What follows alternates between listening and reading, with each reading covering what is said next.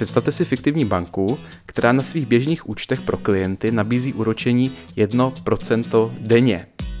Představte si také situaci, že 1. ledna si do této banky uložíte 100 korun. Kolik budete být na účtu na konci roku, čili po 365 dnech? Zkuste si v hlavě odhadnout, kolik to může být. Většina z vás tuší, že to je číslo, které vás má překvapit.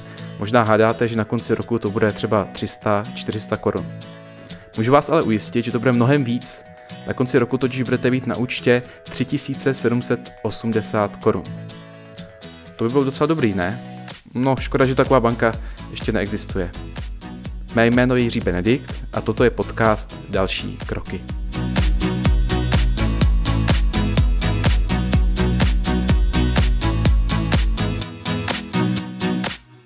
Nyní vám řeknu další příběh, tentokrát reálný, a to z Japonska z 50. let minulého století. Té době se Japonsko stále zpamatovávalo z druhé světové války a soustředilo se na přebudování své ekonomiky. Eh, každý den desítky tisíce lidí cestovali vlakem mezi Tokiem a Osakou. Po této trati se převáželo také hodně průmyslového materiálu a surovin. Eh, ta trať měla zhruba 500 kilometrů, eh, protože je ale Japonsko hodně hornaté, potřebovali vlaky na překonání této vzdálenosti zhruba 20 hodin. A proto se japonské železnice rozhodly, že v roce 1955 vyzvou inženýry a další chytré lidi, aby vynalezli rychlejší vlak. O 6 měsíců později tým inženýrů odhalil nový prototyp lokomotivy, která dokáže jet až 105 km v hodině. E, to se teďka nezdá moc, ale v té době to bylo opravdu na světové špičce. E, ředitel železniční společnosti jim ale na to řekl, že je to pomalé, že si představuje vlak, který pojede třeba 190 km v hodině. No a ty inženýři mu začali vysvětlovat, že to není možné, že v takových rychlostech bych vlak v začátečkách vykolejil, Eh, možná je realistické dosáhnout rychlosti kolem 110-115 km v hodině. No a tak inženýři strávili následující dva roky testováním, zkoušením a prototypováním různých věcí, které by mohly vlak zrychlit. Ať už lepší aerodynamiku, eh, litá kola v jednom kuse, která snižovala tření a drncání, eh, různé další konstrukční zlepšení motoru a podobně. No a nakonec v roce 1964 vyjel první slavný Shinkansen, který skutečně jel rychlostí 190 km v hodině. Eh, bylo zatím mnoho hodin práce, stovky, tisíce hodin a dní, eh, spoustu drobných inovací, které umožnily, aby vlak jel skutečně takto rychle. Tato věc, tato záležitost velmi záhy revolucionalizovala železniční dopravu ve světě a postupně se přidaly i další země, jako je třeba Francie. V dalším příběhu se přesuňme do světa automobilových závodů. Ty první proběhly již před více než 100 lety, byly to dlouhé a náročné a často nebezpečné záležitosti. Když se vám stalo něco třeba s kolem, tak jste museli trávit zhruba 15 minut jeho lepením, opravou, než jste mohli pokračovat v závodě. Když se podíváte na dnešní závody Formule 1, tak asi víte, že s 15 minutami byste asi moc neobstáli. Dnešní časy výměny kola se pohybují spíše kolem 3 vteřin. Jak byste ale snížili tento čas z 15 minut na 3 vteřiny? Eh, na začátku to bylo jednoduché, stačilo místo lepení kola sebou vozit rezervu, eh, toto byla opravdu revoluce v automobilových závodech. No ale vyměnit kolo není jen tak, když si představíte eh, vaše auto a jak dlouho by vám trvalo vyměnit rezervu, tak byste možná na těch 15 minutách byli, nebo aspoň já, nebo kdybyste byli hodně šikovní, tak na těch 5-10 minutách. Takže další možnost, jak zlepšit toto je vytrénovat lidi, možná na rychlejší výměnu, eh, nebo ještě lépe tomu přizpůsobit tu technologii. Místo šesti šroubů mají Formule 1 pouze jeden šroub, eh, mají speciální pneumatické šroubováky a hlavně dobře sehraný tým. Eh, není to ten řidič sám, ale má kolem sebe 10-15 lidí, kteří mu se servisem v pitstopu pomáhají. Čili na začátku snížit čas o celé minuty bylo poměrně snadné, ale každá další změna byla těžší a těžší. Kdybyste chtěli zkrátit čas dneska, třeba dostat se ze 4 sekund na 3 nebo ze 3 na 2, to už by byla opravdu, opravdu těžká věc, která by vyžadovala výraznou investici nejen do vzdělání a tréninku, ale hlavně také do drahých technologií. Než vám budu vyprávět další příběhy, tak vám řeknu, co pro mě tyto dva osobně znamenají. Těch 100 korun v bance to je taková paralela nějakého projektu, něčeho, co chceme zlepšit.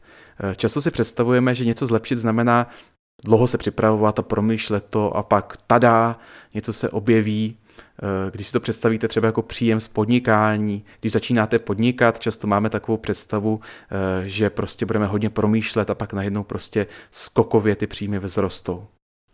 Eh, často ten obraz také budují média o tom, jak vzniká podnikání. Když čtete o podnikatelích v novinách, tak se velmi často dozvíte příběh, který vypadá takto. Nějaký chytrý člověk pracoval jako zaměstnanec v kanceláři a najednou přišel do práce a měl úplně geniální nápad. Tak všeho nechal, dal výpověď, eh, půjčil si od babičky a tetičky, dal dohromady 200 tisíc a začal podnikat. Makal na tom a za chviličku z toho byl obrovský úspěch. Možná se takto někomu skutečně povedlo, ale já věřím, že v realitě to funguje trošku jinak. Hezký příběh na podobné téma vypráví o jedné firmě, která vyvíjela hry na mobily. Byla to firma z Finska, parta kamarádů. Rozhodli se začít podnikat v tomto oboru, ale nějak se jim ještě moc nedařilo vyvíjeli různé hry a dali do toho skutečně hodně, hodně energie a byli v tom fakt dobří, ale nikoho to moc nezaujalo, nikdo si to nekupoval, nikdo hry nestahoval. Byli z toho trošku takový smutní, bezradní a říkali si, eh, no možná to není ten správný obor, možná prostě nevíme, jak na to.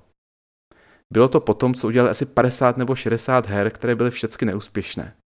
No a pak si ten řekli, no tak to asi zavřeme, Eh, to naše studio, ale pojďme teďka ještě strávit poslední 14 dní tím, že uděláme nějakou hru, nějaký skutečný úlet, něco, co nás bude fakt bavit.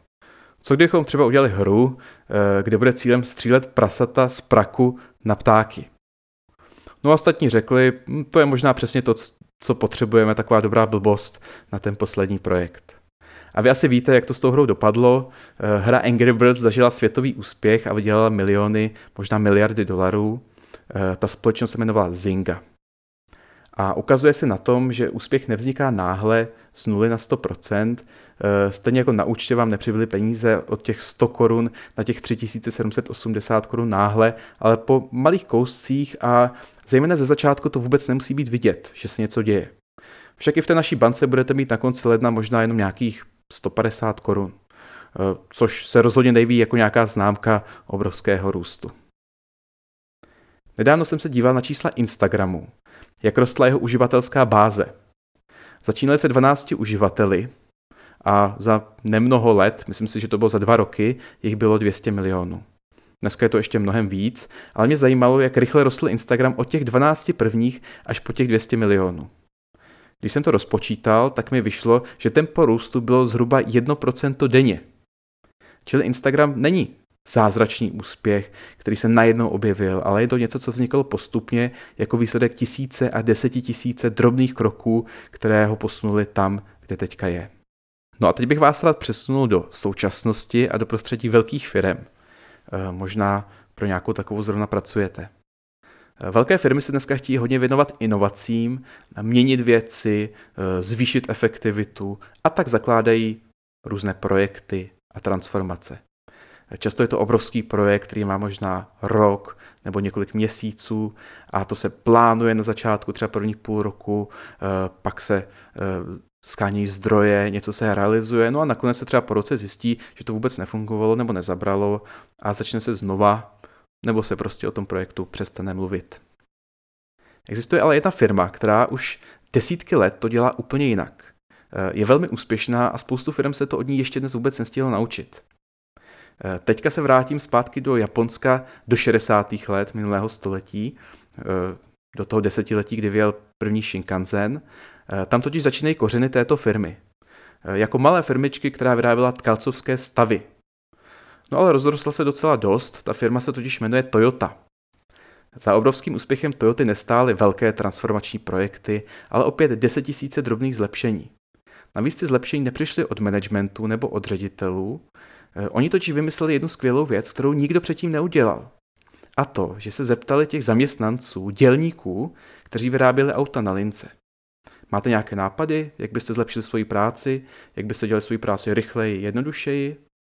Ne žádné velké věci, jako přestavit tu halu nebo investovat miliardy, ale fakt jako drobnosti, které jdou udělat třeba dneska, nebo do týdne, nebo do dvou týdnů.